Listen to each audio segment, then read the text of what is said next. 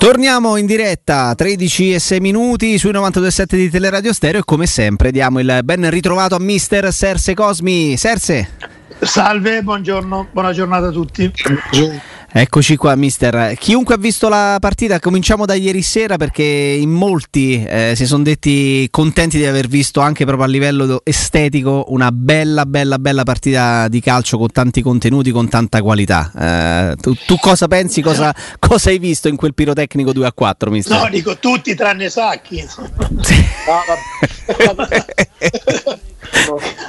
che secondo me ancora devono inventare la partita che piace a Sacchi però ma, sai, una partita che finisce 4-2 eh, in maniera molto banale si risponde che è stata una partita eh, piena, piena, in realtà è stata così, di episodi, piena di situazioni che si sono ribaltate durante la partita, e piena di errori, perché sai, quando ci sono sei gol inevitabilmente ci sono gli errori.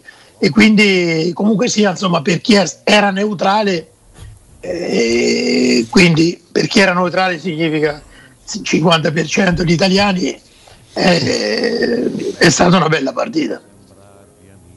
Ci sono state ancora una volta, mister, eh, c'è stata ancora l'incidenza dei portieri, questa volta non tanto per la costruzione dal basso, ma mi sembra che Andanovic abbia imboccato una, una strada, insomma, non proprio quasi, quasi, un viale del tramonto. Ecco, I portieri dell'Inter quest'anno non è che abbiano portato tanti punti ecco, alla, squadra, alla, squadra, milanese, ma poi gesti tecnici, tiri dalla distanza, dei, due calci di rigore.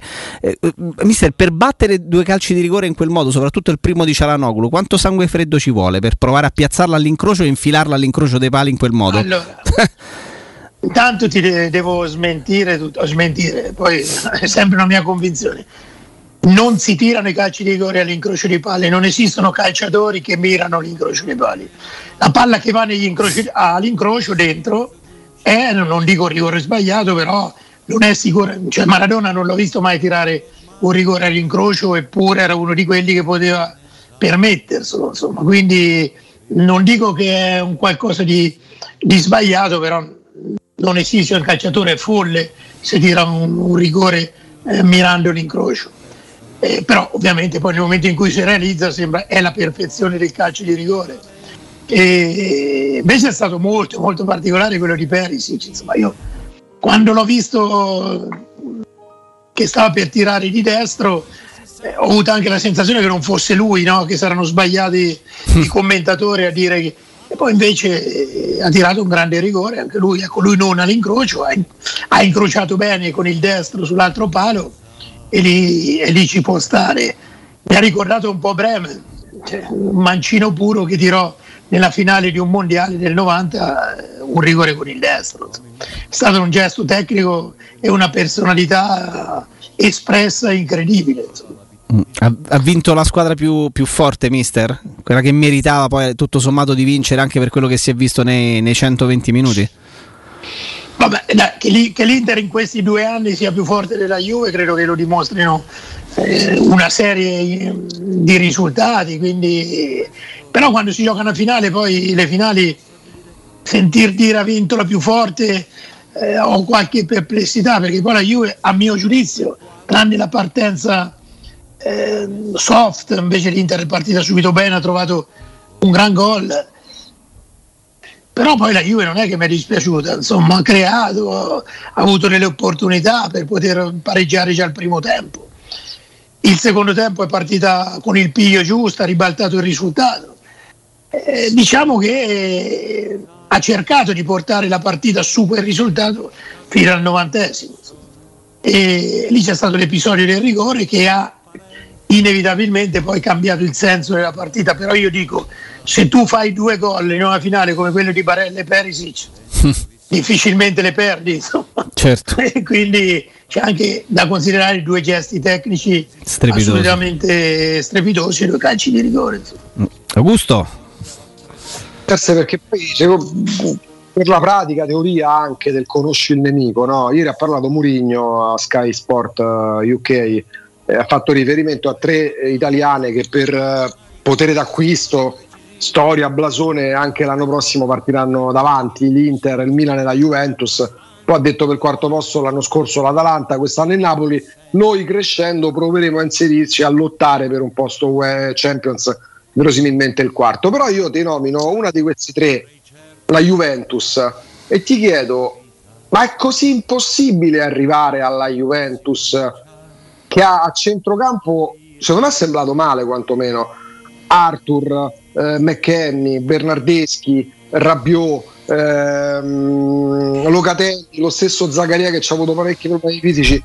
Cioè, la Juventus forte, quella che veramente ha un posto già assegnato Champions, non dovrebbe essere una Juventus con centrocampo da rifondare, però secondo te? Beh, sicuramente da migliorare, insomma, perché numericamente c'è la Juventus in quel reparto.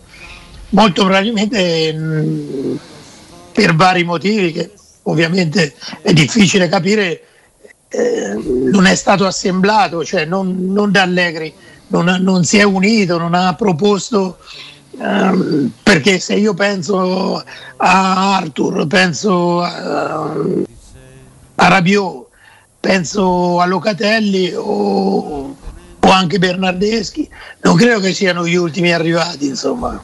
E Però, titolari nell'Inter e nel Milan che si stanno giocando lo scudetto. Non ho capito, scusa. Ci sarebbero dei centrocampisti juventini titolari nell'Inter o nel Milan che si stanno giocando lo scudetto? Ma nel Milan, sì.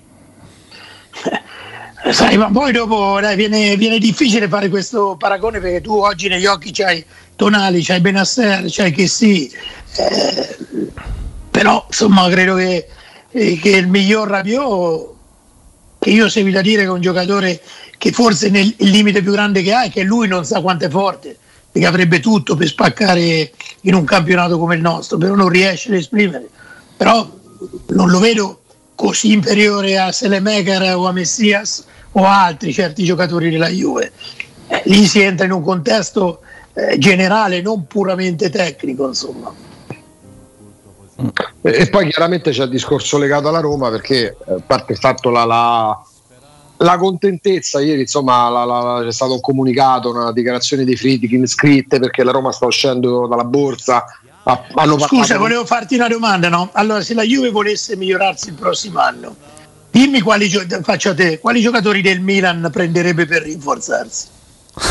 allora, per me sicuramente no, il centro Tonali, per esempio. Ecco, e basta.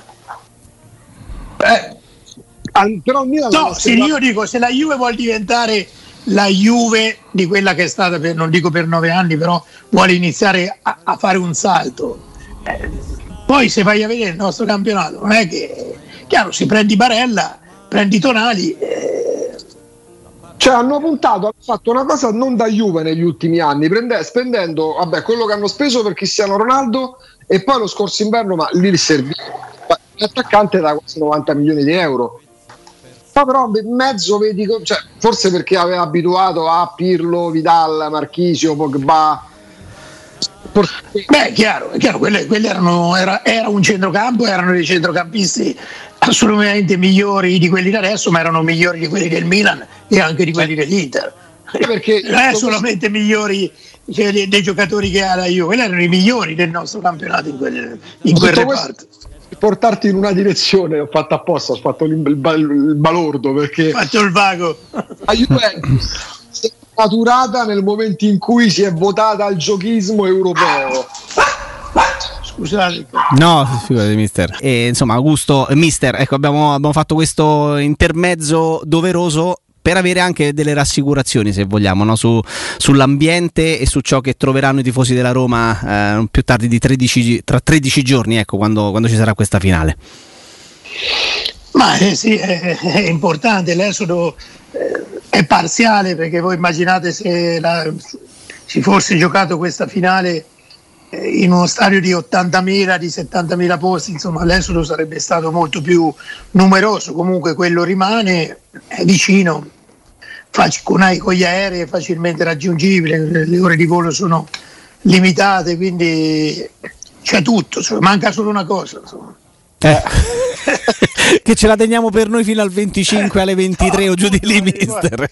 Allora, tutto diventa bello e tutto diventa brutto perché perdere una finale in uno stadio di 100.000 nel posto più bello del mondo è un dramma. Vincerlo anche in un posto tra virgolette normale o magari poco capiente diventa il posto più bello del mondo, insomma, quindi il risultato determina tutto.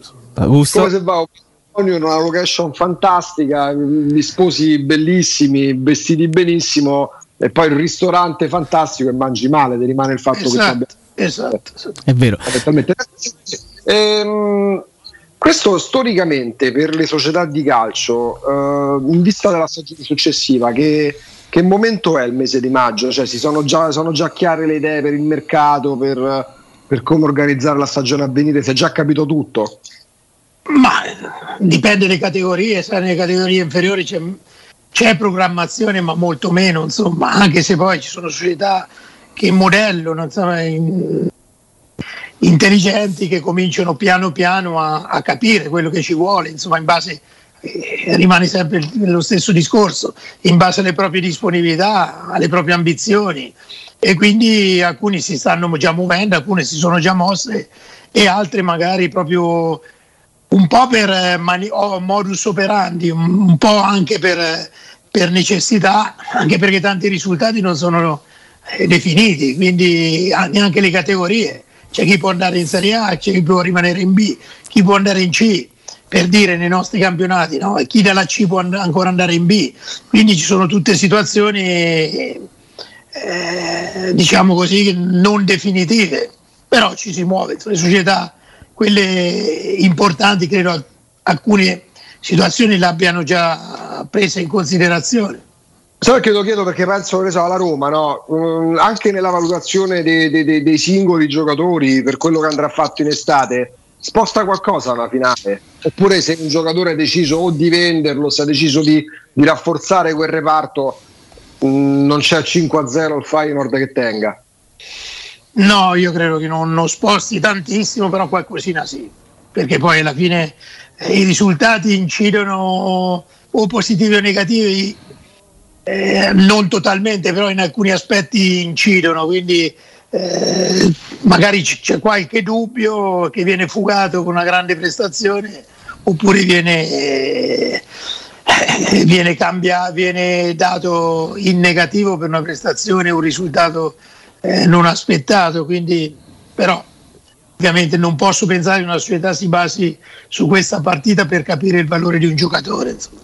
C'è il rischio pure forse, Serse Jacopo, del, de, de, il rischio della riconoscenza, nel senso che molto spesso in passato, forse anche per la Roma del terzo scudetto, ma per l'Inter del triplete, aver man- confermato tutti questi eroi, che però forse qualcuno poteva avere la pancia piena, venderli al momento opportuno? Tipo fare come ha fatto Mourinho che vince la Coppa dei Campioni con l'Inter e saluta per sottopassaggio. Eh, appunto, cioè, voglio dire, lì è andato via lui. per evitare quindi i giocatori uno stimolo diverso ce l'avevano è arrivato Benitez credo insomma quell'anno quindi sì.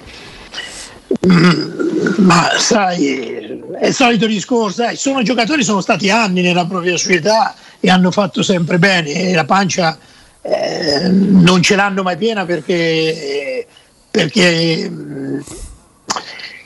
perché sono alimentati sempre da una passione, da una voglia di, di rimanere a certi livelli. Altri molto probabilmente no, adesso il calcio è, è assolutamente più veloce di quello che già stava diventando negli, altri, negli ultimi anni, quindi è frenetico e sia le società che i calciatori stessi eh, non vedono i rapporti lunga, di lunga durata.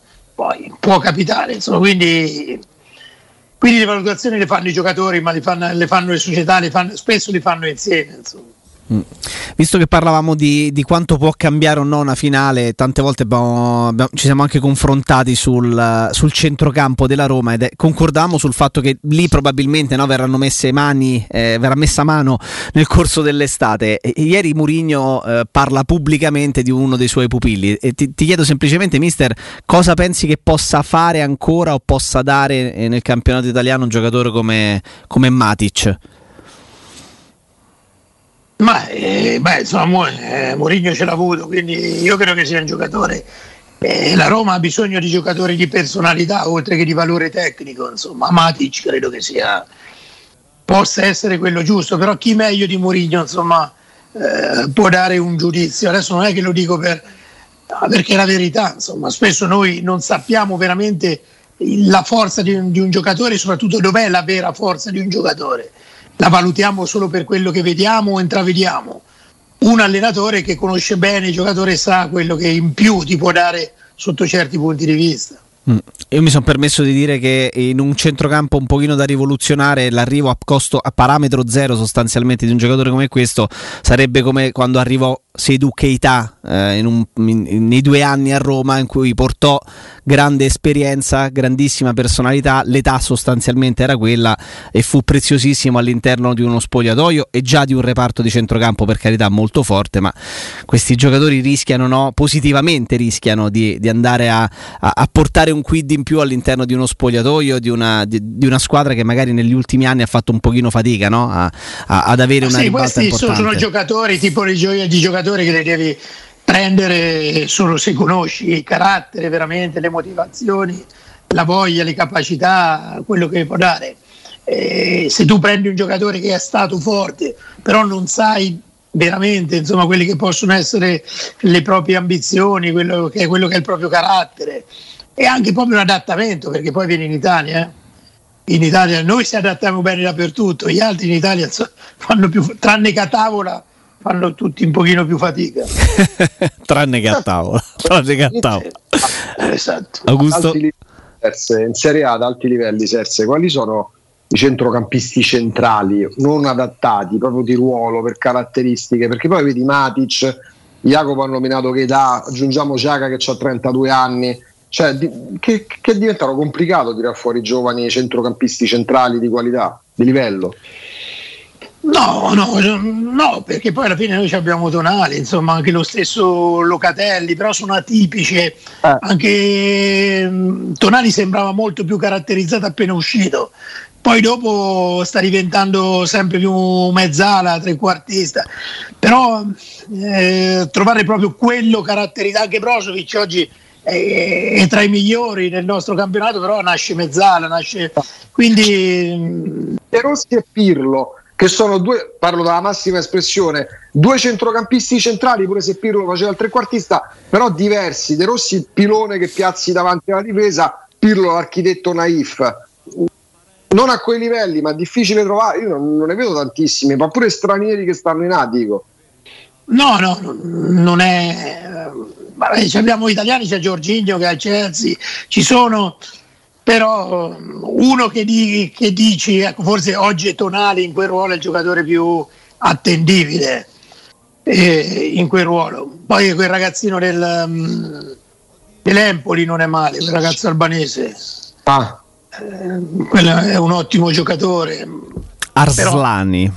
Però, Arslani, esatto. A te piace pure Ricci, no? Ricci, certo, Ricci. No, L'Empoli in quel ruolo sa tirare fuori i giocatori. Quindi ci sono, è chiaro. Eh, poi tu dici Pirlo all'età di questi giocava trequartista. È vero, eh, Liverani giocava trequartista, è vero, però poi dopo, dal, dalla prima volta che hanno giocato in quel ruolo, hanno dimostrato subito di essere eh, il futuro in quel ruolo perché avere fantasia davanti alla difesa, eh, perché tutti cercano tutti cercano, tutti si pensa che il giocatore davanti alla difesa sia assolutamente il giocatore lineare o più lineare è meglio è. E in parte è vero eh, ovviamente non è che può, le divagazioni sono, non possono essere eccessive. Però insomma io mi ricordo Liverani insomma era capace di fare un tunnel davanti alla difesa e sapriva, e sapriva al mondo poi un pallonetto quindi non è, quindi non è necessariamente la stessa cosa di Pirlo no? Cioè eh io ve lo ripeto, io ho sempre amato gli uomini del primo passaggio, non dell'ultimo passaggio. Quindi, mister, non è necessariamente vero che gli uomini di fantasia eh, siano più preziosi in tre quarti che in regia? No, no, assolutamente no. Chi, quello che apre il gioco è il primo passaggio, o i primi passaggi, insomma, riuscire a, a trovare eh, tra le linee o un lancio lungo o corto, insomma, quello che o anche in dribbling eh, fatto nella maniera giusta davanti alla difesa t'apre il mondo, t'apre. A tre quarti se prendi la palla devi, devi, devi lanciare il giocatore verso la porta o arrivare tu al tiro. Eh, non ci sono, ma poi il trequartista eh, tradizionale non esiste più, insomma adesso è, tutto, è molto dinamico il trequartista quindi eh, varia, si posiziona in alcune zone del campo, insomma, e le sceglie, e quindi non, sono giocatori che non esistono più o pochissimi, insomma. Oppure staccano completamente. Mi viene a mente mentre parlavi di trequartista dinamico, dei giocatori che cambiano. Tre anni fa, quattro anni fa, era considerato tra i 5, 10, 15 al massimo i giocatori più forti al mondo. Voi mi dite l'ultima volta che avete sentito nominare Eden Hazard, 100 milioni pagato dalla Incredibile. Cioè, eh, Hazard comunque era un grande giocatore, fino a qui, quando veniva considerato tra i primi al mondo era una considerazione tecnica legittima, insomma. Poi dopo poi infortuni, non lo so poi quello che è successo a questo ragazzo e si è perso in questi ultimi anni, però sai, essere costanti, adesso lasciamo stare a Zan, in quel ruolo è, è praticamente impossibile, insomma, perché tu praticamente devi essere costante nella creatività e, e oh. sapete benissimo, insomma, cioè, non è che è come è come un pittore che dipinge continuamente un quadro più bello dell'altro un giorno dopo l'altro. Insomma.